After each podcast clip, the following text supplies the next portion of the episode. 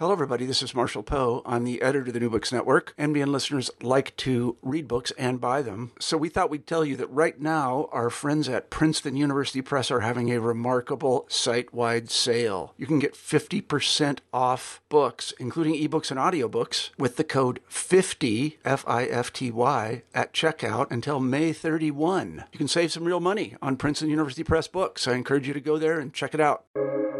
Welcome to the New Books Network. Welcome, everyone. This is your podcast, New Books in Economic and Business History. I'm your host, Javier Mejia from Stanford University. And today I have the great pleasure to be with Elizabeth Anderson. She is an assistant professor of sociology at New York University, Abu Dhabi. She holds a PhD in sociology from Northwestern University and she wrote a, a book that has been recently published by Princeton University Press, which is called Agents of Reform, Child Labor, and the Origins of the Welfare State.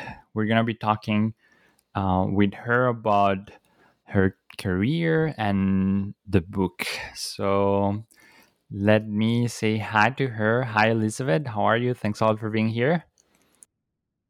Hi, Javier. I am doing great, and thank you so much for inviting me to be on this podcast. I'm excited. To I'm very here. happy. I'm very happy that you accepted the invitation. I had a great time reading the book. Uh, it has a large set of interesting um, elements to discuss, so we're gonna get to that in a bit. But before that, I I would like to hear more about you. I had the fortune of being your colleague, so I I know you, but probably some of our uh, listeners don't. So, why don't you tell us um, where are you from? Where did you study? How did you end up being a scholar? Uh, tell us a bit about that, please.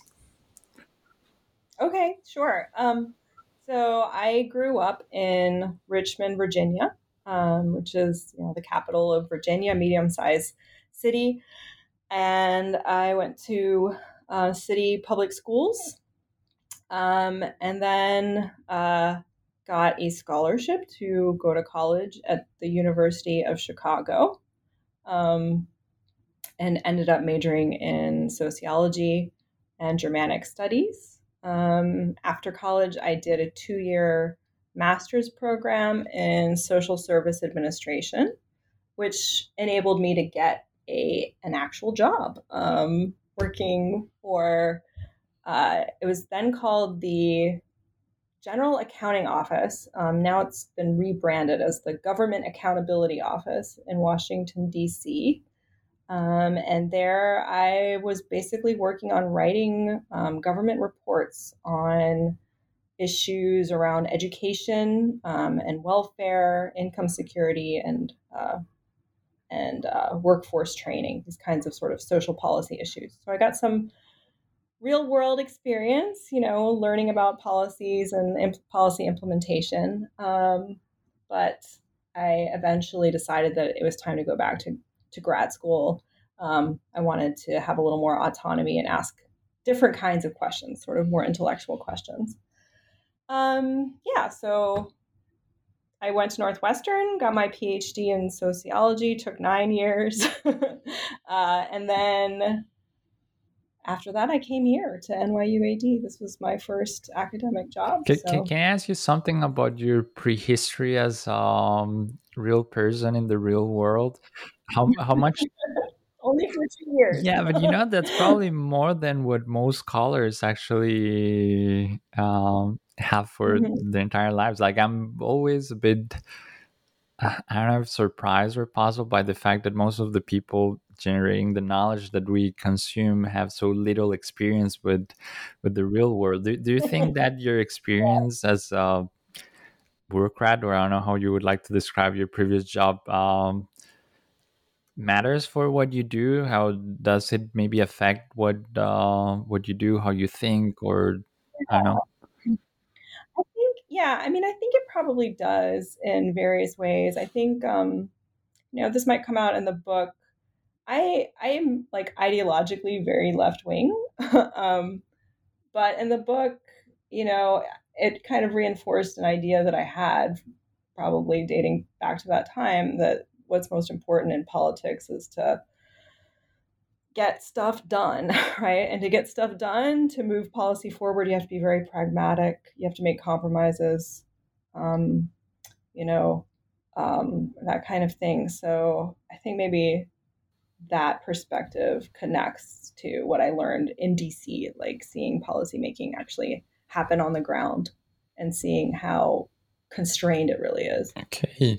Actually, now now that you say that, and I would like to know a bit uh, about your inspiration for the book because now it feels part of a very logical story, right? You had this right. experience, and then it feels normal that you would, right. Uh, yeah, yeah. Uh, I mean, I think I really started getting in social, getting interested into you know social um, policy issues, issues of inequality and social justice when I was really young. Um, this came from my parents. We talked about these kinds of things a lot. Um, the city that I grew up in, Richmond, Virginia, uh, in the late 80s and 90s um, was going through a lot of problems. There was a lot of poverty and a lot of inequality, a lot of um, racial inequality, um, violence, a lot of drug violence, urban decay, all these things. These are, were things that, as a high school student, really interested me and concerned me. Um, but it wasn't really until I got to college, U of C, when I started gaining some of the theoretical tools to think about these sorts of problems. I mean, from the book, you might notice I'm very interested in real world problems. I'm also really interested in theory. Um, and that I got from my education at the University of Chicago. So the first book that we read in college was actually The Wealth of Nations. and the second book that we read was the Marx Engels Reader, um, you know, so right off the bat, I got these really powerful theoretical perspectives for thinking about issues of, you know, inequality and poverty. Um, right. So from Adam Smith, we learned that the free market economy is really great, right? It um, it's the most efficient way to uh, produce commodities at cheap prices. Um, so, from the perspective of the consumer, the free market economy is great, right? Because it raises the standard of living. It allows us all to buy more stuff at cheap prices. Uh, but then from Marx, we learn that the free market also, you know, turns workers into commodities, right? Workers' labor power is turned into an impersonal commodity, and competition drives down wages. Just like it drives down the prices of commodities, it drives down wages, and workers are exploited and they're alienated from their labor. So, um, both of these things are true. And in college, I started thinking about this and thinking about like, how can we find the middle ground, right? How can we kind of balance our interests as consumers and as workers? Um, and the answer is, in my view, it's the welfare state, right? Welfare capitalism, um, where we have a free market economy but it's reined in by regulations and it's tempered by you know various social provisions that protect workers against risks and protect their buying power um, and that reduce the extent to which the free market forces shape people's lives um, yeah so you know it was in the coursework that i took at the university of chicago that i started thinking about these things theoretically but also practically right i got that ma um, and social service administration and did the work in Washington. Um, and then when I went back to school, when I went to grad school, I really started getting interested in the history of the welfare state, right? So, what were the origins historically of these kinds of policies? Where did they come from? You know, what did people think they were doing when they created these policies? What were the motivations behind them? And how did they actually come about? Um, what were the political processes involved? So those were the kinds of questions that kind of have motivated my work, you know, since that time period. Right. Let's get then into the details of that, right? Because your book has this very provocative uh, thesis, which is that the origins of the welfare state are in the child um, labor reforms, right? So. Mm-hmm maybe why don't we start by describing what those reforms were and why do you see in them the the the seed of mm-hmm. what now we know as the welfare state Mm-hmm. You know, the insight really came to me really late. you know, think looking back, it seems obvious that that's what I would need to say, but I didn't really have the courage to say that the welfare state began with child labor laws until late in in the process of writing this book. I was just kind of applying welfare state theory to my cases and kind of feeling uncomfortable about the fact that I wasn't talking about what most welfare state scholars talk about. I was talking about regulation, worker protection. Most welfare state scholars talk about social provision, social services, and I would feel like this does this fit? And then I realized, you know, it really does. It does fit. Um, we just need to not even redefine the welfare state. We need to pay attention to parts of the welfare state that we have been ignoring for a long time. Um, so the origins of the welfare state. Um, so you know, there's the story that Polanyi tells in the Great Transformation, right? That uh, the modern welfare state um, came in response to the economic liberalization of the late 18th century and the early 19th century, right? So there are these major changes. The in Europe, the power of the guilds was broken or severely uh, curtailed. Um, traditional relations of mutual obligation between masters and apprentices or between landlords and peasants, these were all increasingly replaced by free labor contracts. Um, and this was true in the US too. There wasn't a guild system there exactly, but there was an, a system of apprenticeship. Um, but this also increasingly dwindled and was replaced by free labor contracts. So workers were now free to move about. Um, they're free to work for whomever they pleased. Uh, employers were free too, right? They could hire and fire at will, and they didn't owe workers anything uh, more than their contractually agreed upon wage. So labor power was becoming commodified essentially 100% commodified, and, and more and more people were becoming completely or largely dependent on wages for their survi- survival. So this led to a lot of vulnerability, a lot of precarity among working people. Um, but as Polanyi argues in the book, even as those older regulating institutions, those institutions that were rooted in um, feudalism and the guild system, even, even as those were being swept away, new ones were being born. And he also points to regulatory welfare, right? Worker protection as being really at the forefront of this counter movement. Um, so these were, so I'm calling it regulatory welfare to kind of underscore that this is welfare. This is part of the welfare state. Um, these are rules that um, put limits on the extent to which employers can exploit workers' labor power. And the first type of regulatory welfare was really these child labor laws. That's where it began. So in England in 1819, um, and a more you know expansive law in 1833. Uh, in Germany, um, France, and, and some U.S. states in the 1830s and 40s, they started passing these child labor laws. And these laws all applied to children working in the new industrial economy, right? So they applied to kids working in factories and workshops and mines. Um, and they all had certain features in common, right? So they set minimum working ages, usually, you know, something like nine, uh, maximum maximum working hours, and also interestingly, they placed education requirements on working kids which is interesting, right? Because in most countries, there weren't compulsory education laws yet. But if you wanted to work as a kid, you did have to get some schooling. So these laws were really the first um, attempt uh, by the state to intervene in that relationship between the new industrial bourgeoisie and the and the free labor that it, employed. And um, they entailed, you know, not the full decommodification, but definitely a little bit of decommodification, right? So they put limits on the extent to which workers' quality of life was determined by market forces alone, right? They put limits on the extent to which workers could be exploited by their employers.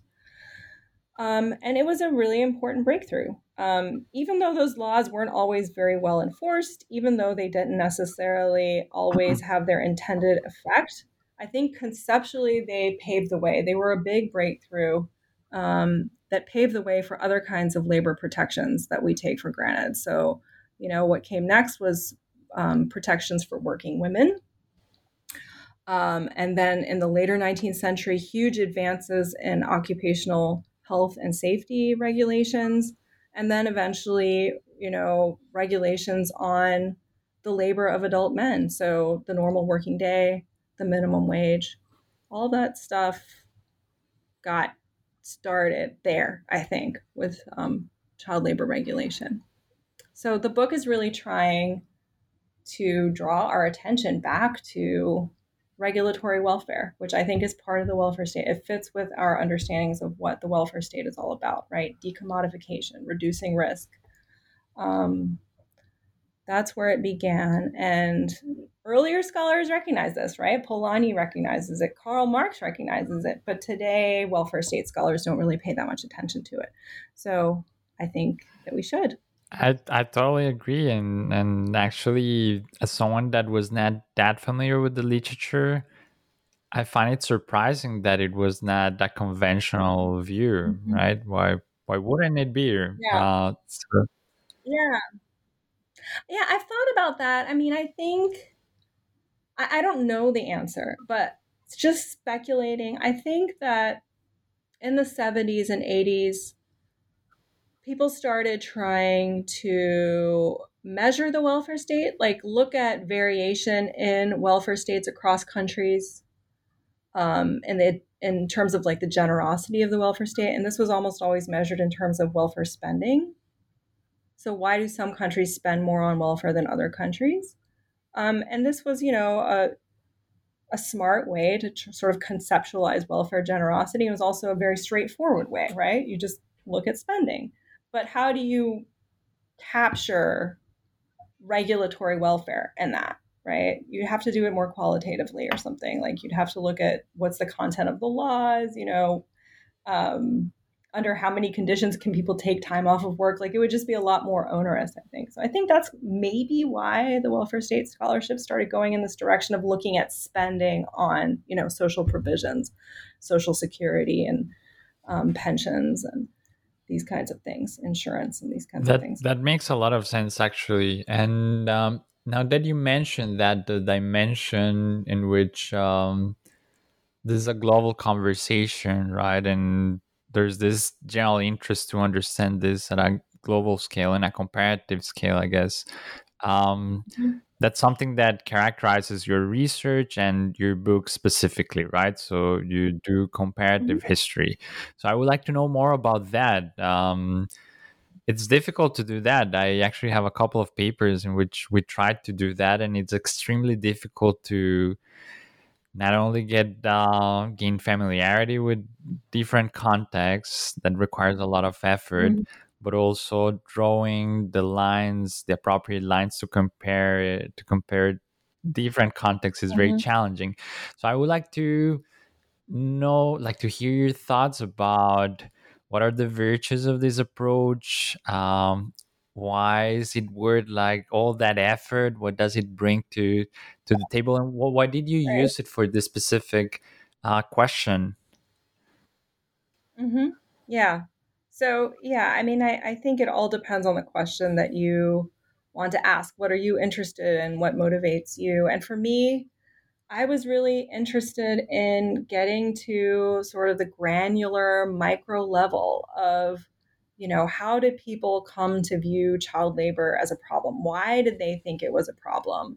Um, I was really interested in the ideas that motivated child labor reform, um, what were the sort of cultural discourses that that were in play? And what specific strategies did reformers use to get the laws passed? Um, especially because there was very little precedent to, for them to build on. So they did have to be they had to take a lot of initiative. They had to be very creative. Um, so i really wanted to get to know the actors involved as best i could and understand what motivated them and how they did it um, it's basically of a Bar- Weberian approach to um, historical sociology, right? So to understand large scale structural change and explain it, you have to look at um, the micro level processes through which the change comes about. Now, I don't think that that's necessarily, you know, the only way to do um, historical research, but for me, that made a lot of sense. That you know, if you want to explain this major structural change, you have to look at the actors involved and try to understand, you know, what were the culturally embedded ideas that motivated them. Um, so this kind of thing required in-depth qualitative case studies. Uh, but you know, I also wanted to make causal arguments. So why did some places pass child labor laws while others didn't? Or why did certain laws get passed while other sort of rival um, options? Why did those fail? Um, and why did the laws that got passed why did they differ from each other in important ways? So those questions required comparison, obviously. And if you want, even if you want to just explain why things happen a certain way in one case, it always helps, I think, to have other cases in which things turned out differently to compare it with. Um, so that that uh, those are the reasons why I went the route of comparative history. And, and why did you pick the cases that you picked? So you use seven different historical episodes, right? What would you mind first tell us which are these episodes and yeah, why those and not the others? Sure. Yeah. Well, so I definitely did not plan to do seven case studies when I started this project. Um, I started out planning to do four. Um, and so the first one that I did was the Prussian one. So I studied uh, this this case of um, Prussia, uh, which was the first country in continental Europe. So England was the first country to pass a child labor law at the national level, but Prussia was second, the first country in continental Europe to do that. And a lot of my initial theory building really came out of that case. And in particular, a within case comparison within that case, where I compare a successful child labor reformer and an unsuccessful one.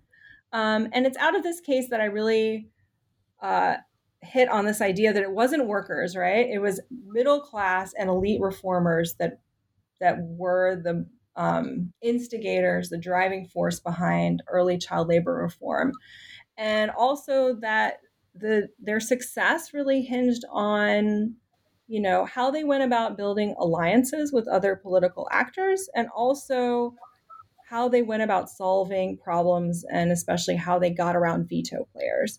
Um, so the main explanatory theory that i'm developing really comes out of that initial case. It's a theory of middle class policy entrepreneurship now, the next case that I did was 1830s Massachusetts. Um, and I chose that case because on most factors that you might think are important for explaining policy outcomes, so institutional factors, social, political ones, economic factors, on all these factors, Massachusetts was pretty different from Prussia, right? But it still enacted child labor law around the same time that Prussia did. So the question that motivated this comparison was what was it, despite all of these differences, what was it that Massachusetts and Prussia had in common that could explain this similar outcome? Um, but it actually turned out that the main reason for reform in Massachusetts was actually pretty was that it was different from so I didn't find that common factor, I think. Uh, and it took me a while to figure out how to deal with this. Um, but eventually I realized that after I did more case studies, that the Massachusetts case could be used um, productively to kind of lay out some scope conditions or boundary conditions for that middle class policy entrepreneurship theory. So the Massachusetts case helped me figure out what are some of the conditions under which these kinds of middle class reformers and their strategies um, are more necessary, were more essential for child labor reform to happen. Um, where things got really interesting was when I got to NYU AD and I got some research funding, um, which is one of the nice things about working here, yes. Um, and I was able to add two unanticipated case studies. Um, and these were the the French case and the Belgian case. So I was able to add those cases because I could hire French speaking research assistants and translators. Um, and those two cases really did a lot of um, conceptual work. So I chose them because, again, um, I was thinking about similarity and variation, right? So those two countries in the 1840s were similar on a lot of dimensions that we would think of as being important for explaining policy outcomes. So, politically similar, um, similar political institutions, similar levels of working class unrest, somewhat different economies, but um, not very, very different. Um, and so they were similar on all these dimensions, but France enacted a child labor law in 1841 Belgium didn't. It tried to, so there was a serious effort to pass a child labor law in 1848, but this effort failed, and Belgium ended up not passing a law until um, 1889.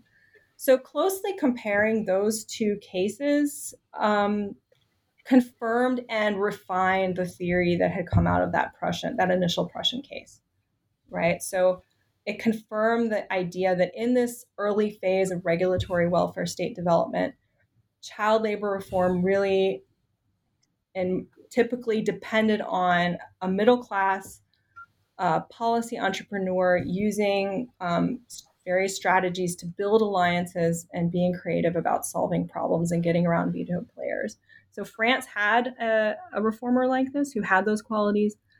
Belgium didn't, and I argue that's why the reform effort in Belgium failed. And we can talk more about that if you want.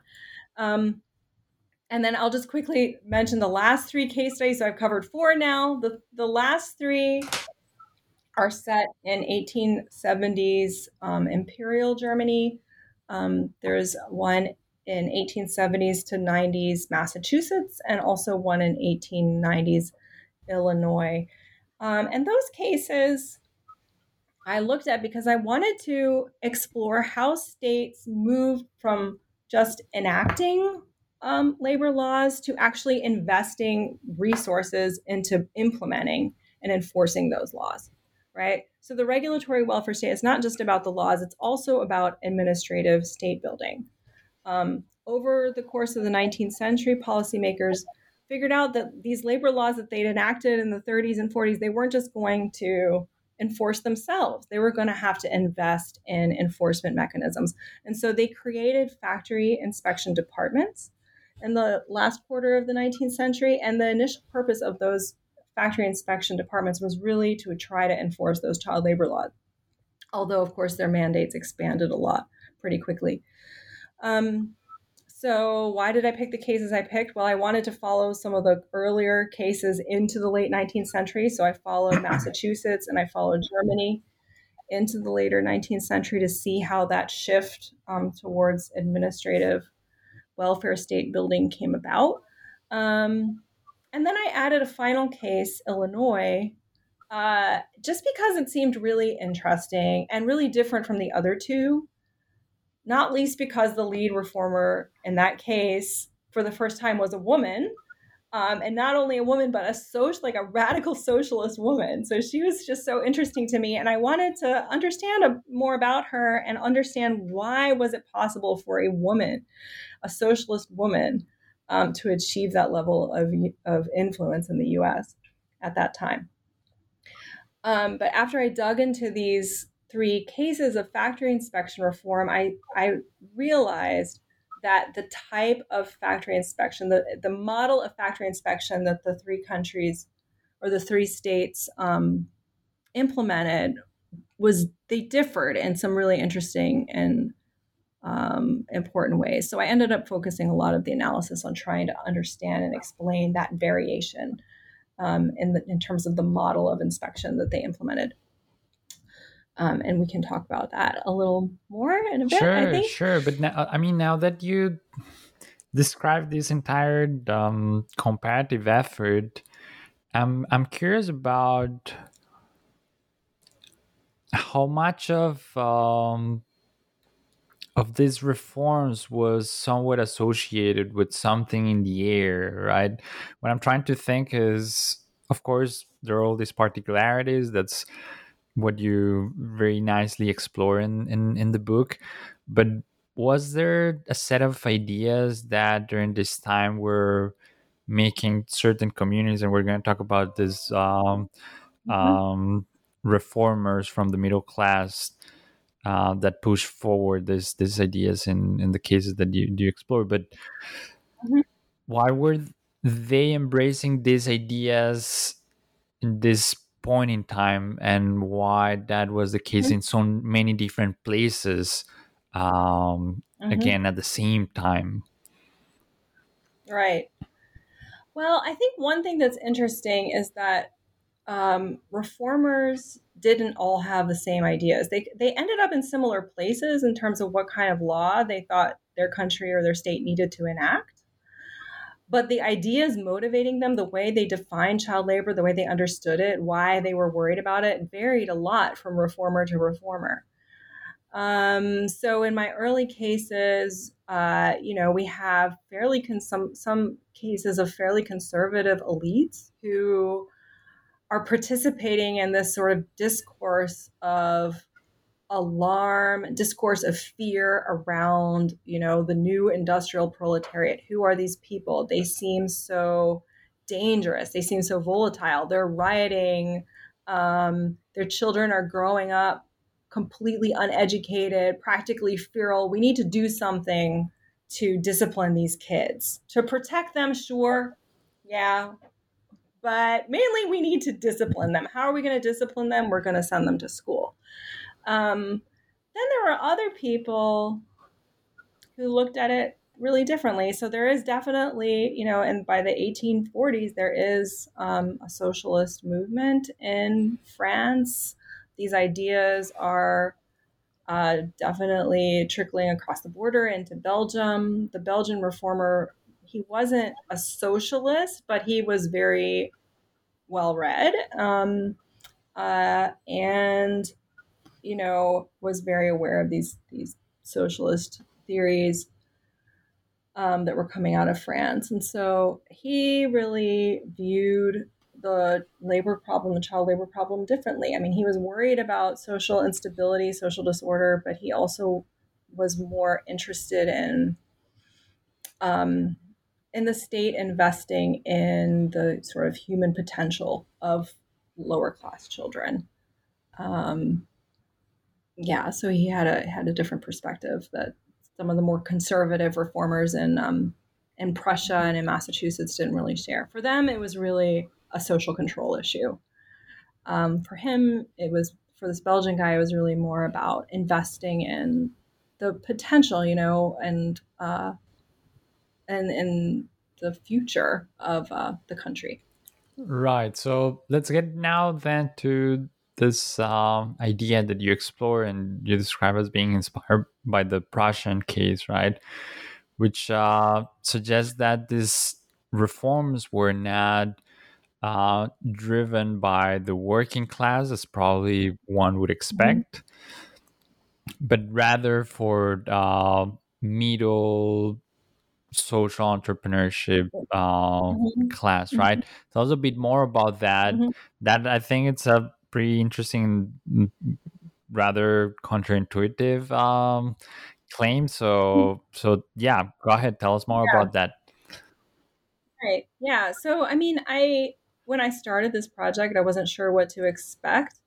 Um, but I too was surprised that the theory one of you know the theory that I, I don't want to say it's dominant, but a very influential theory in the welfare states literature is known as the power resources theory, um, and it was pioneered in like the 70s and 80s by people like Walter Korpi and Gösta Esping Andersen. And it's you know it's pretty straightforward. It argues that you're going to see welfare policy development where in places where the working class is strong, in places where it's politically mobilized, where there are strong unions, right? So in those places, you're going to see more generous welfare states, higher levels of social spending. And, you know, from that, I expected that workers would have had some role to play in these child labor laws. Um, and so they definitely did in England.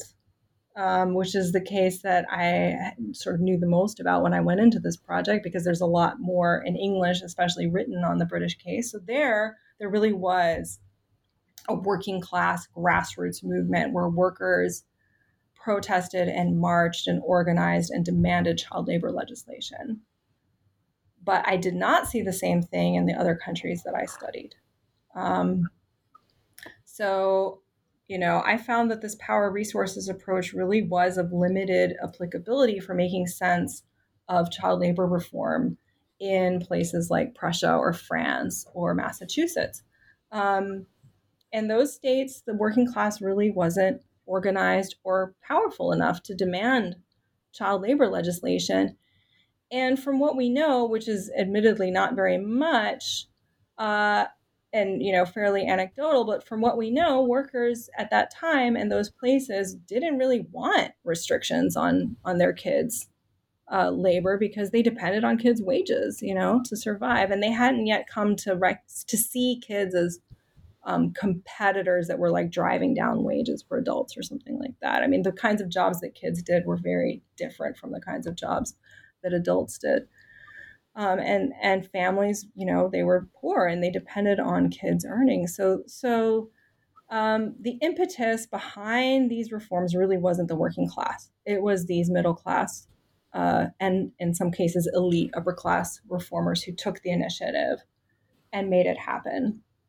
Um, now, it is true that these reformers were um, worried about disorders that had been instigated by workers and the poor. So there was, you know, quite a lot of kind of ad hoc rioting and things like this that was happening in countries like France and um, Prussia. In France, it was a bit more organized, um, but again, not really around um, the issue of child labor regulation. Um, so, you know, these elite reformers, these middle class reformers were responding in a way to the riots and the disorders that were happening. Um, but they weren't responding to workers' demands, right? So rather, and I think I mentioned this earlier, what they thought they were doing was investing in social control. Um, so if poor kids could be taken out of factories and sent to schools instead, then they would learn middle class values and then when they grew up they'd become you know peaceable sort of passive good citizens that wouldn't be inclined to riot or you know commit other kinds of crimes. So that's the connection between working class mobilization and child labor legislation in the early period. It wasn't a response to workers grievances. It was more like oh we've got these disorderly workers. What are we going to do to turn them into moral and peaceful citizens? Well we better send the kids to school um, now, in the later 19th century, so in those um, last three case studies around factory inspection, it's a different story, right? So there, a politically organized working class definitely does factor into the story. Um, so in Germany, uh, there was a labor movement at that by this time. There was the Socialist Workers' Party. Um, which was formed in 1875, and they had put factory inspection on their agenda and they had proposed a law. But in the 1870s, they still didn't really have the power to make that happen. They were still a very small minority party. I think um, when the you know in 1877 they they won like nine percent of the vote and had like 13 seats in the Reichstag. So um, and they were also being actively repressed by Bismarck. And so they were still um, a small party that was marginalized. Um, so even though they did want child labor legislation, or sorry, even though they did want factory inspection legislation, they didn't really have the political power to make it happen. So instead, it was a conservative middle class reformer who took the lead and who was the one who pushed for factory inspection. Um, now, it's true that part of the reason why he and others thought that worker protection was necessary is because they rec- they had come to recognize that the state needed to do something to improve workers' lives if it wanted to combat the lure of socialism, right? So elites were freaking out about socialism at this time. You know, we probably many of us have heard that story around Bismarck and his um, welfare initiatives in the 1880s. The idea was to lure, you know, to to respond to what they thought was legitimate in the grievances of the workers to lure them away from the socialist movement. And that thinking definitely played a role in this case. But it was more of a background role, right? It wasn't like workers pushing for laws and getting them. It was more like elites, again, sort of fearing workers, fearing socialism, and trying to do things to um, reduce the socialist menace. Um, now, in Massachusetts and Illinois, workers were more directly involved in the um, effort to create factory inspection departments. Um, they had more of a direct impact in those two states. Uh, so, in both of those states, they organized petitions with thousands of signatures demanding a factory inspection department. They organized rallies and meetings, and they um, used their votes to elect labor friendly candidates who promised to give them a factory inspection department. Um, so, there, uh, the workers did play a more direct role, but I found that still, when you look at the actual approach to inspection, how factory inspection departments evolved, like how they actually um, administered themselves, uh, this was determined by middle class reformers. So labor was important for sort of getting factory inspection off the ground, but when it came to actually shaping the implementation of these departments, um, uh, it was really the um, middle class policy entrepreneurs that had the most influence. Yeah, so there, I mean, I'm thinking about a bunch of things that you mentioned, but there's one that I find particularly um, interesting, which is how you are able to describe the working class as um, complex um, entity, right? So I think that, and I can relate to a similar conversation in development economics, how we recently, as we've started to pay more attention to go to the field and understand better low income communities, we've discovered that they behave not exactly as we would expect. So many people uh-huh. have um, recognized again going uh, into the field that many families are supportive of uh, their children working right? Because it's an important source of, of income for in, in a context of, of, of very low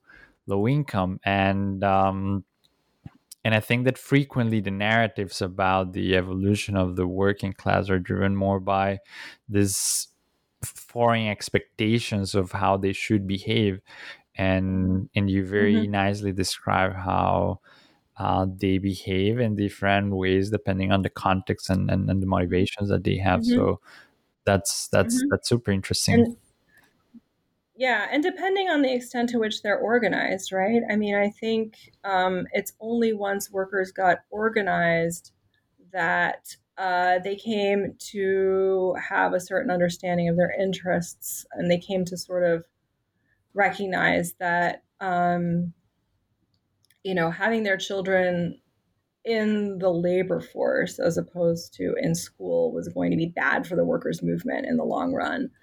Um, but it's also important to note that like the the leader the, the the workers that participated in the workers movement and who organized to demand child labor legislation or um, factory inspection legislation, these were not necessarily the people who sent their kids to work in the factories, right?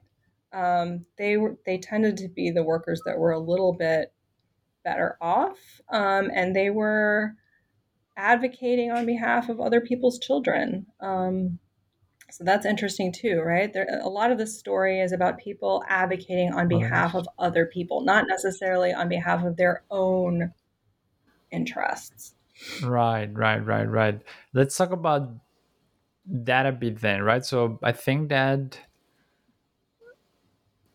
I mean you described fairly well the motivations of uh, those pushing for these reforms, but your book well has two parts, right? In the first part, you describe why some of these episodes were more successful than others, like moving forward those reforms. So I would like to know about that.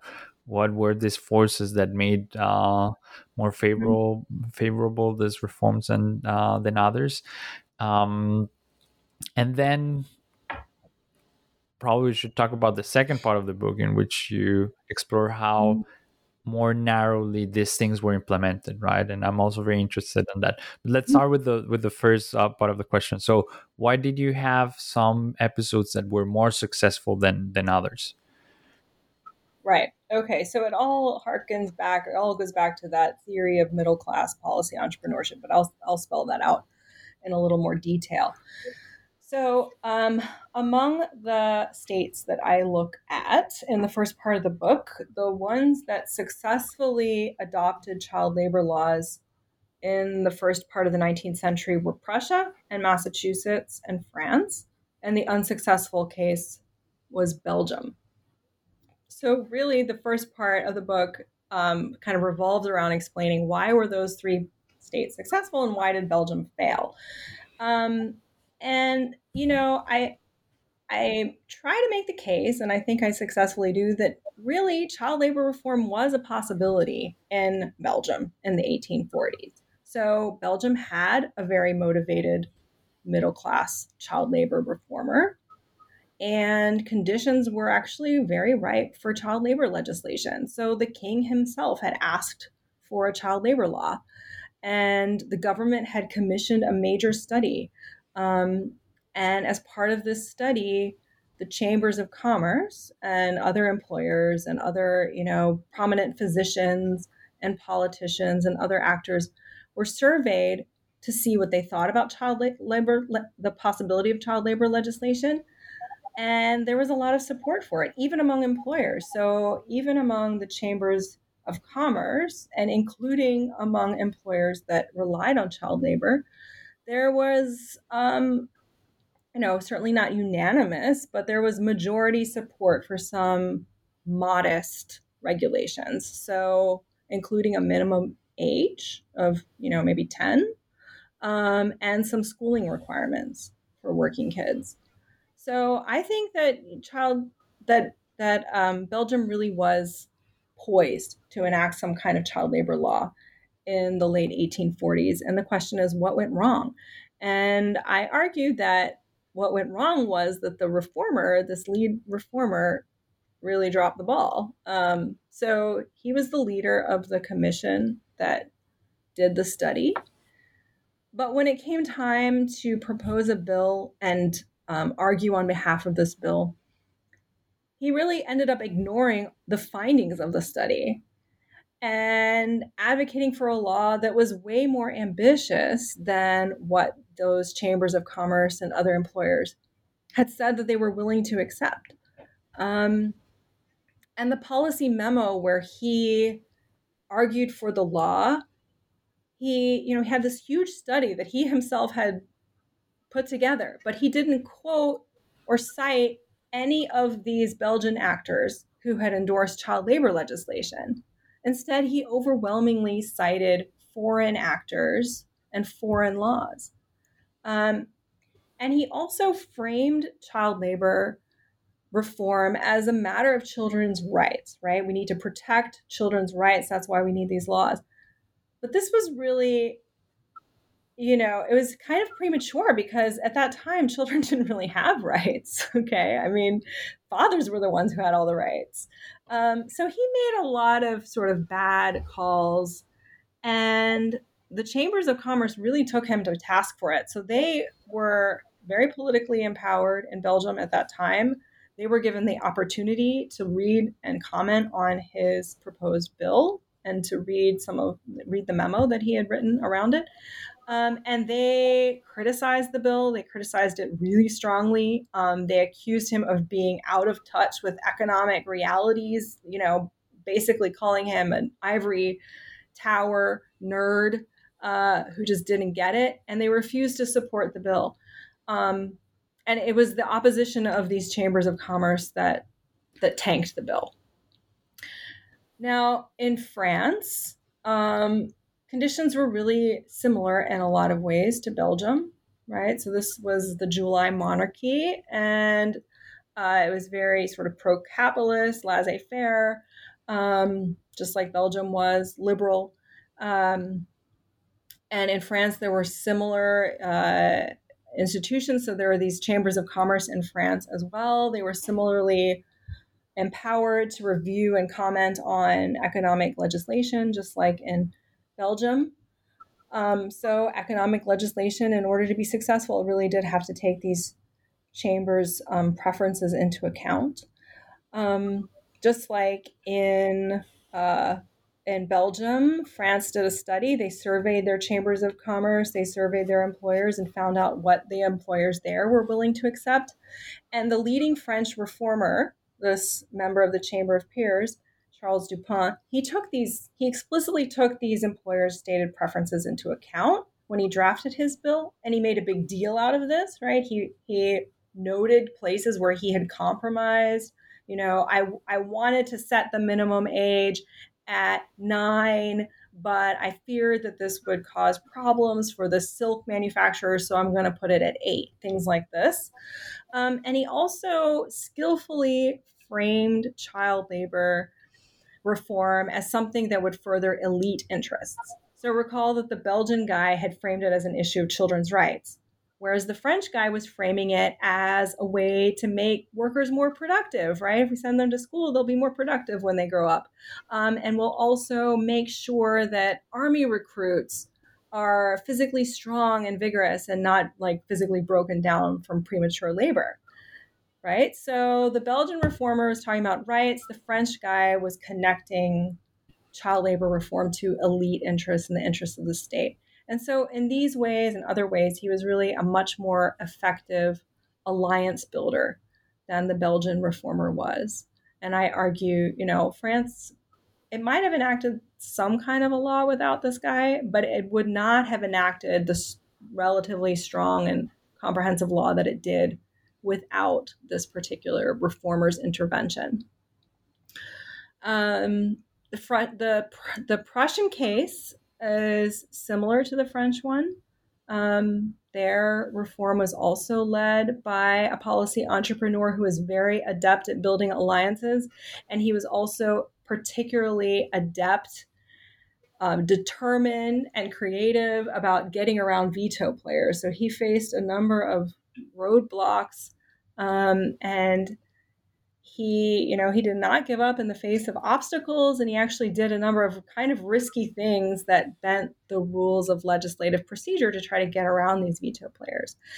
Um, and he was much more effective than a rival reformer. So this is another case where I'm able to compare two sort of rival reformers and think about why one was more successful than the other. Um, so this rival reformer, he was you know, maybe you would think more politically powerful because he was a government minister, but he made a lot of mistakes. He used inappropriate frames, um, given the you know political context, the political uh, atmosphere at the time. He uh, failed to seize alliance building opportunities that came his way. He did not show willingness to compromise. Um, so once again, in Prussia, the child labor policy outcomes were really um, attributable to this particular reformers alliance building and problem solving strategies. Now uh, i think you know when people hear these kinds of arguments they um, often immediately think oh this is an, a great man theory of history right? This is a story about how some reformers are just successful because they're just so incredibly smart, you know, charismatic, so skillful, and others fail because they just lack these personal qualities. Um, and I definitely wanted to avoid that. Uh, I mean, I do think that there some, you know, political actors are more skilled than others for whatever reason. But I also wanted to look for a social explanation um, to try to account for this variation in um, the reformer's skill. And so I have this theory in the book that revolves around um, the architecture of policy fields and field position. Um, so I don't know if I should get into the details at this point, but basically, what it argues is that actors that are positioned at the overlap of fields um, often find themselves in a beneficial position because they can bring ideas and resources from one field in to the policy field and this can this can be strategically beneficial in certain ways um, that part of the theory is more complex than that. I mean, I can get into the de- the details. I'm not sure if we should at this point. Right. I mean, and in general, I think that what uh, some people could perceive as personal stories are nothing different than bringing light to how institutional design actually works in reality, right? And I'm personally quite interested in this issue, but how it is very easy to design theoretically institutions that should work. But whoever has a mm-hmm. good knowledge of history knows that things in reality are much different. And they're different because of this specific contextual forces, right? That are related with who is exactly the person pushing for the mm-hmm. reforms mm-hmm. and how exactly this person mm-hmm. uh, frames the issue. And I think mm-hmm. that's um, why your second part is, um, I mean, the second part of the book is very interesting, which is that you go and you explore how exactly these reforms took place, right? And how they were implemented and mm-hmm. and how successful I guess they were in in delivering the mm-hmm. outcomes. Um, would you mind to say a bit about uh, that as well? Sure. Yeah. So, like I mentioned before, the last three case studies in the book are looking at the um, implementation of factory inspection departments. Um, so these factory inspection departments were created in the last quarter well, again, England is the outlier, right? So they actually created factory inspection in 1833. Um, but uh, national factory inspection departments or state level factory inspection departments, in most cases, were not created until um, the later part of the 19th century. And they were created for the purpose of enforcing these child labor laws that had been enacted you know 50 year 50 years before. Um, although their missions did soon expand to other kinds of things you know protecting women workers um, occupational health and safety became a big part of their mission and lots of other things as well. Um, so what i found and i didn't expect to find this but it became evident as i was doing the research was that the approach to factory inspection um, across states in important ways and interesting ways. So I found that despite their many differences, Massachusetts and Germany both ended up adopting a conciliatory approach to factory inspection. So, what do I mean by this? So, essentially, the aim was to educate or cajole employers into obeying child labor laws. So inspectors in, in these places were very hesitant to issue penalties. Um, in Massachusetts, this really amounted to turning a blind eye to child labor violations. Um, you know, there was some effort to try to, um, you know, persuade employers to comply with labor laws, but there was very little willingness to actually punish employers that thwarted or that that um, that violated the child labor laws. In Germany, inspectors were actually legally deprived of any kind of coercive power. So the law specifically says, you know, they cannot use, they cannot issue fines. Um, they have no police powers. Their job is to try to reconcile capital and labor to bring them towards mutual understanding and to educate, you know, and persuade employers to to obey the law. Now in Illinois, everything was completely different. So there, um, the approach to inspection was much stricter, much more punitive. I call it an enforcement approach to child labor regulation. Um, the Illinois inspectors, led by this woman, Florence Kelley, who was a socialist, um, with the help of a number of deputy inspectors, half of whom were women, many of whom um, were part of the labor movement themselves. Um, they went after child labor violators with a vengeance and they arrested factory managers and they prosecuted them and they imposed many fines on them. Um, and I argue that, you know, once again, these differences had a lot to do with the ideas, the, you know, the ideological orientations and the priorities of the middle class reformers that designed the laws and actually implemented um, factory inspection, the administrative entre- entrepreneurs that actually were in charge of these factory inspection departments um, at the beginning of their history. Um, of course, other factors, institutions, um, politics, working class mobilizations, these other things matter too. Uh, but we, what we need to do is kind of try to um, think about and identify how you know these more structural factors interact with the individual agency of these reformers. So, in what respects was their individual agency important? In what respects was their agency sort of constrained or shaped by these other, you know, institutional or political um, or social contextual factors?